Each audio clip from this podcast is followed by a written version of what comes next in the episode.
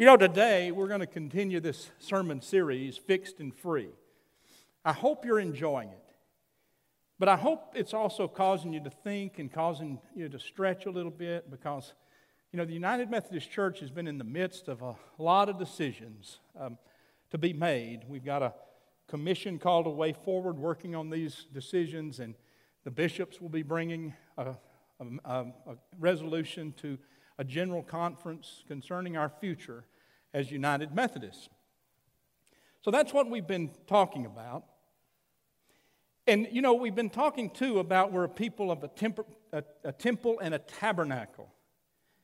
And, and we've talked about how the temple is more fixed and it's biblical, and the tabernacle is more free and it's biblical. And, and therefore, from the Bible, we can get varying views of theology, and we as a people struggle with that, and that's why there's so many denominations, I guess, so many divisions. But the thing I like about United Methodists, the people of the temple and the tabernacle, is we're also a people of one big tent. And this big tent is one where our theological definitions are more eclectic, not all the same, not homogenous. And, and that's what I love about the United Methodist Church. And the larger the church in general, the more eclectic and the more different the congregation is.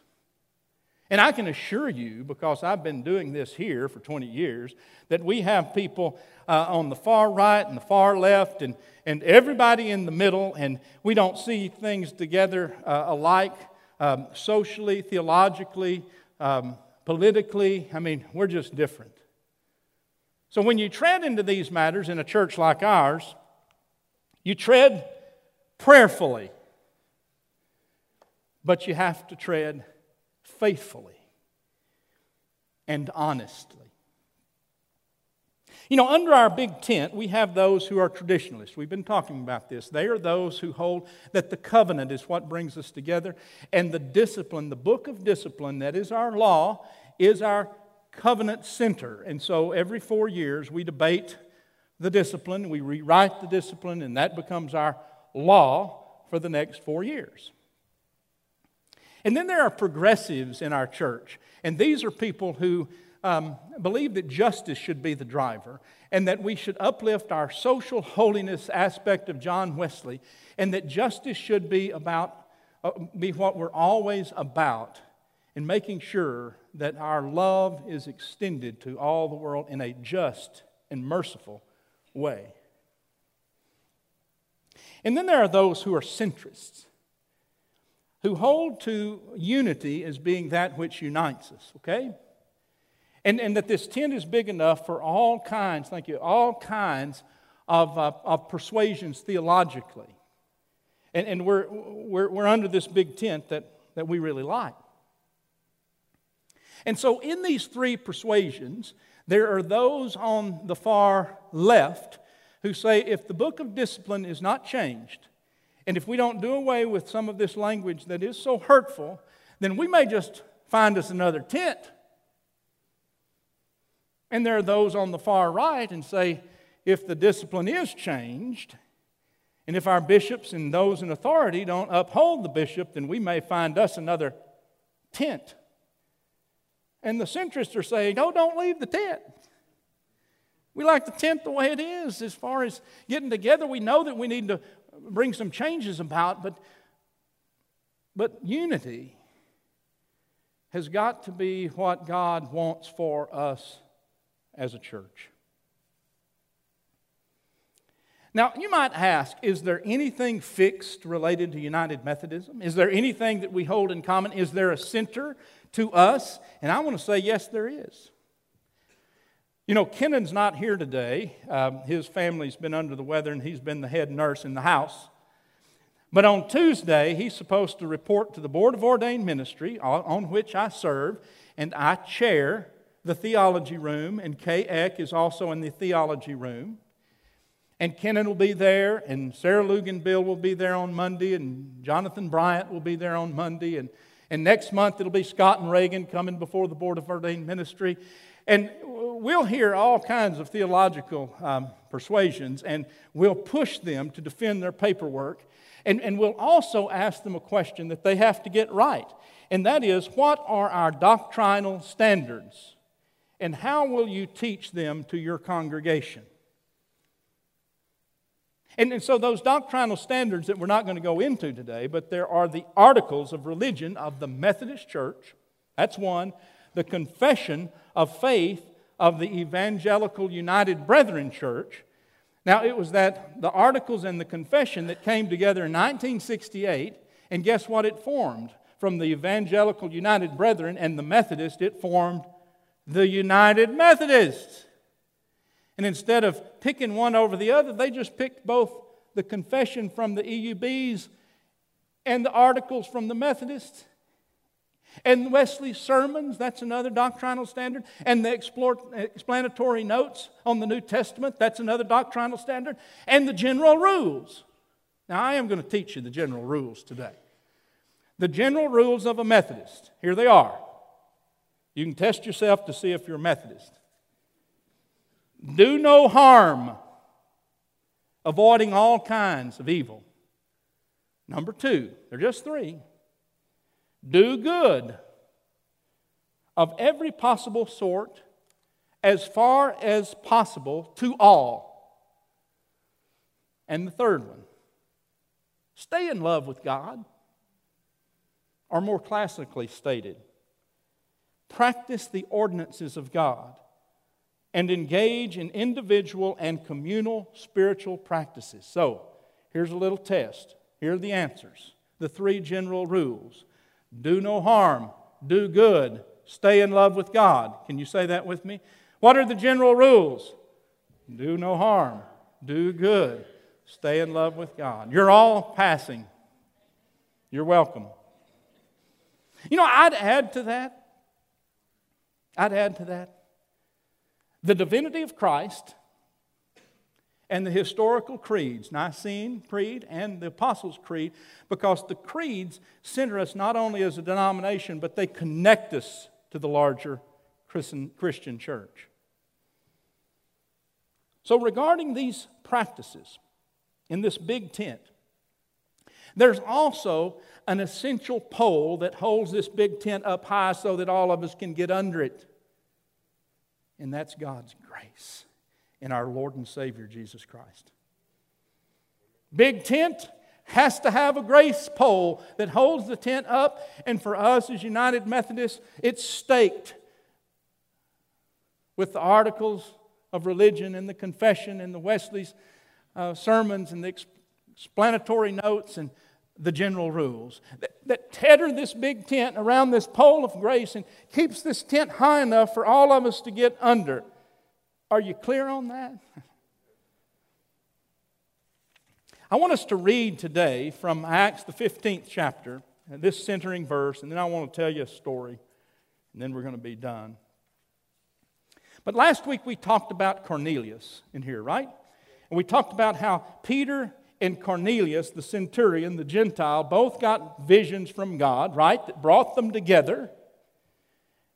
And, and Peter shared with Cornelius, and they developed this relationship through their sharing of these visions, how God had brought them together. And Cornelius was filled with the Spirit, and everyone in his house was filled with the Spirit. And so Peter baptized all of them, Gentiles who violated Scripture because they weren't circumcised and they didn't practice the dietary codes and they didn't see the Sabbath as any other special day and all kinds of things, but the Holy Spirit baptized them. And so today we're, we're going to be talking about what, what happened because of what Peter did with Cornelius and what Paul and Barnabas were doing on their missionary journeys, con, uh, bringing bringing uh, Gentiles to faith. And so here you got a problem, and the church has to make a decision. Are we going to be a, a church of one tent, or are we going to be a church of, of two tents? A Jewish Christian tent and a Gentile Christian tent, and we don't have to see each other or like each other or talk to each other, and so be it. Thanks be to God. So I want us to um, look at the screens. And I want to read from the 15th chapter of Acts, which is the Jerusalem Council. The apostles and the elders met together to consider this matter, and after um, there had been much debate, Peter stood up and he said to them, My brothers, you know that in the early days God made a choice among you that I should be the one through whom the Gentiles would hear the message and the good news and become believers. And God, who knows the human heart, testified to them by giving them the Holy Spirit, just as God did for us. Same Holy Spirit. And in cleansing their hearts by faith, he has made no distinction between them and us. We're the same. Now, therefore, why are you putting God to the test by placing on the neck of the disciples the yoke that neither our ancestors nor we have been able to bear? What is the yoke? The law. What's in Scripture that we can't ab- ab- ab- adhere to? It, it's too heavy. And on the contrary, we believe that we will be saved through the grace of our Lord Jesus Christ, just as they will be saved. And the whole assembly kept silent and listened to Barnabas and Paul as they told of the signs and wonders that God had done through them among the Gentiles. And after they finished speaking, James replied, My brothers, listen to me. Simeon has related how God first looked favorably on the Gentiles to take from among them a people in his name.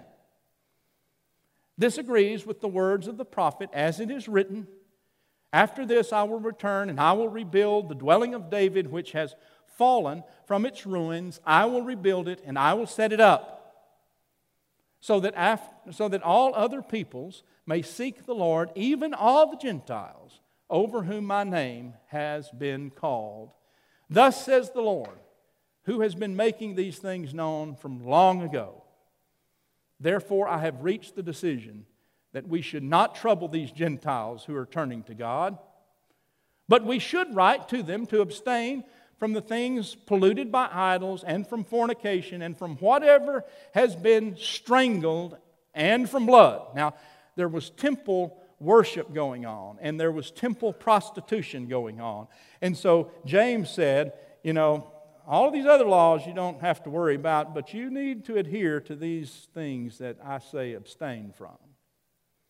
For in every city, for generations past, Moses has had those who proclaim him. For he has been read aloud every Sabbath in the synagogues. This is the word of God for the people of God.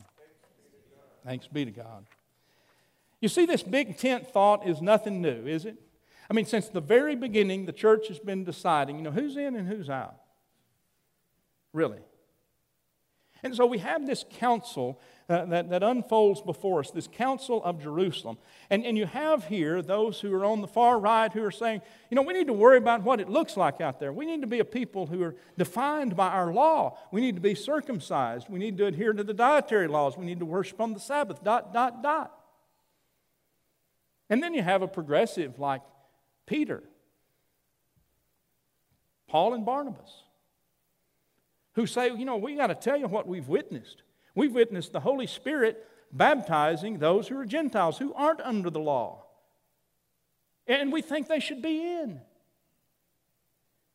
And then you have James, who's somewhat of a centrist, who hears all of this and makes this wise decision. We're going to be a people of one tent because we have one baptism, one faith, one Lord. And, and this tent can be big enough for those who are of a Jewish Christian background and those who are, are Gentile Christians. We can be together. You know, last week I asked you a question. Remember, I said, who, is, who are your Gentiles? Do you remember that? Who are your Gentiles? I got another question. Who is your Cornelius? Who is the one who's come into your life, and because of your relationship with her or him, you see things differently than you did before? Just like Peter in his relationship with Cornelius. Friends, I have an answer to that for me. And, and I want to share it with you this morning. And I, I hope you'll hear it as coming from the heart of your pastor. Not preaching at you about what you should believe or what you should um, adhere to. I want to share with you my heart. I, I want to share with you my Cornelius.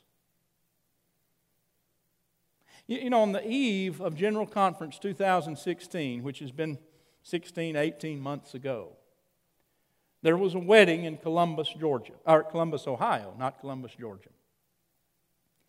And in Columbus, Ohio, there were two men who were married. One was a United Methodist pastor, and it was in a United Methodist church.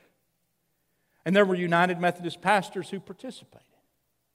So, so it broke all kinds of laws, and holy hell broke loose at General Conference. Because they, everybody went to General Conference knowing what was in the papers in Columbus and knowing what had happened and what are we going to do? We've got this obvious violation. What are we going to do? The, the, the pastor involved's name was David Meredith. Now, when I went to seminary in Kansas City, Tammy and I had been married for two weeks. What a honeymoon seminary. and um, we'd been educated within about 100 miles of the house, and we decided we'd go north, 500 miles to Kansas City. And there we were uh, in a strange land and meeting new friends. We were all young. We were all pursuing ordination as United Methodist pastors. We all had a call on our life from God. And, and we could share that call, but I, I found out in seminary how big the tent was, how huge the tent was, because there was some theology that I'm telling you, I wondered if some people were Christian.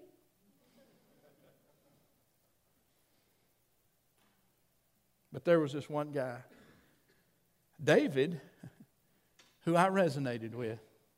He was kind of orthodox like me, even though he was from Ohio and I was from East Texas. I mean, we, we kind of talked the same theological language, and he had this amazing social action bent. Uh, that was Wesleyan holiness that I just loved too. And, and, and that was all uh, coupled with a more conservative theology that was about bringing people to Christ and making disciples, which I loved too. And David was so full of the Lord. I mean, he had this joy in his heart that came out all over his face, big bearded face. And, you know, and to make matters worse, David was extremely brilliant. And so he was the teacher's pet in all of our classes. Now, we didn't hate him for that, but it did make us mad.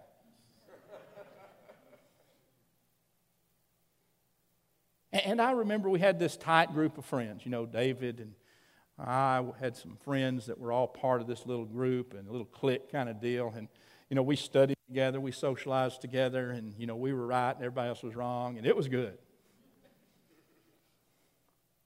And then David and Carol, I mean, they, they had something going on. And, and we were excited because it looked like a romance was brewing, right? And, and um, they were getting serious, and that was pretty obvious, and then something happened. David became real clear about his sexuality, and it was painful. Here he was called and in the midst of seminary and trying to be somebody he wasn't sexually. And we loved Carol and we loved David in the midst of that, and it was painful before it was ever freeing for David.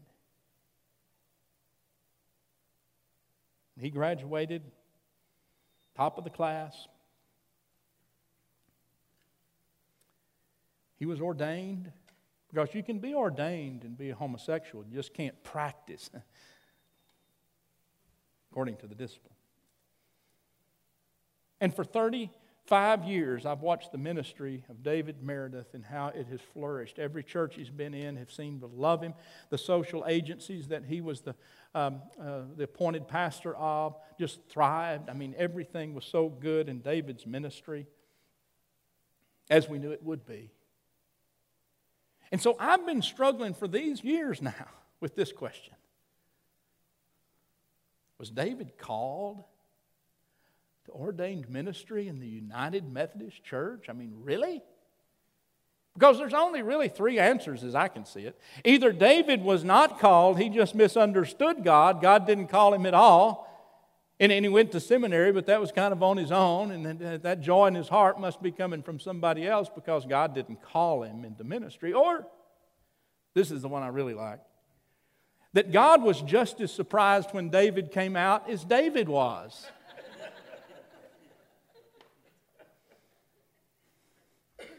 Can you surprise God?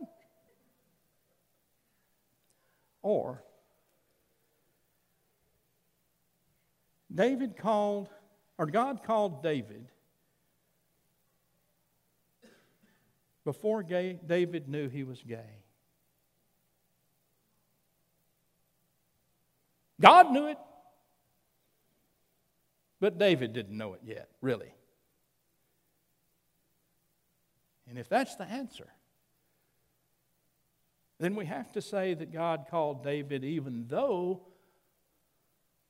or because of. Or maybe that just didn't matter to God, really.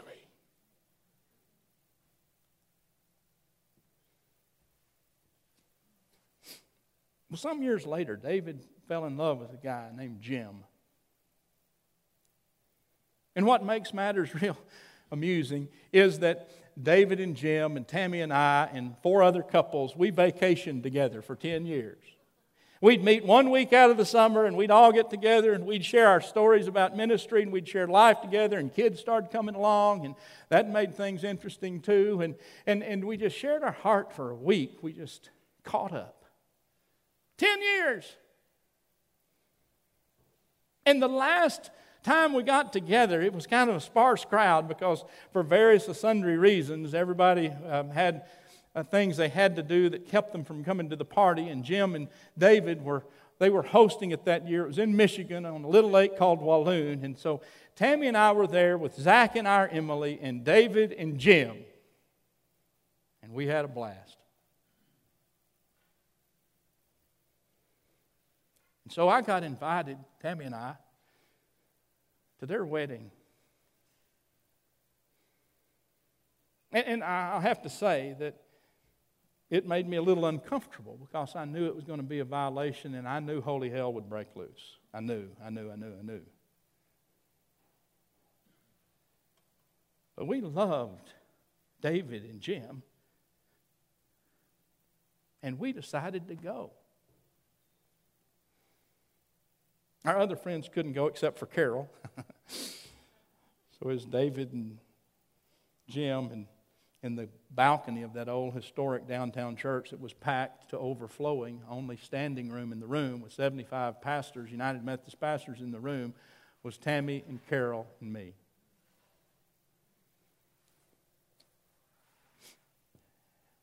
And I, I just ask you from my heart, what would you have done? What would you have done if you've witnessed what I've witnessed for 30, nearly 35 years? Now, some of you would have said, I, wouldn't go. And that'd be okay. You know, that would be so right. If your convictions would have had to say no to that, what's wrong with that? We got a big tent. Really. And some of you would have said yes a lot quicker than Tammy and I did, and that would be okay too. That'd be right too, because your convictions wouldn't even let you think otherwise. But what I've got to say is that when you've seen the Holy Spirit work in a life and changes done to hearts of people through the ministry of another, and you've seen love develop and a relationship develop and and you've had to believe the Holy Spirit's been involved in that?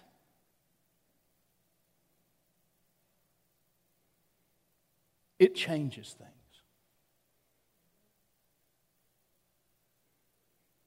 I, I wish that we would turn our attention to the Corneliuses in our lives, in our families,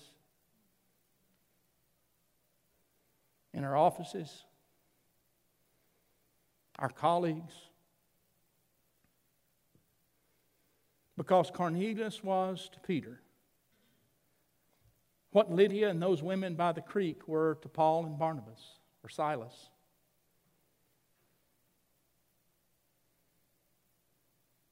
And what Jesus is to each and every one of us. Because just as grace is for all, we're all sinners. All of us are, are, are, only close to God because of the Holy Spirit revealing to us grace. And if that's not good news that we're called to take to the world, I'm in the, I'm in the wrong business. I've had it wrong for a long time. It is grace that holds the tent up. And this tent, if we'll let the Holy Spirit, we'll allow the Holy Spirit to work, this tent, I don't know what the answer is, but this tent will be big enough. Amen.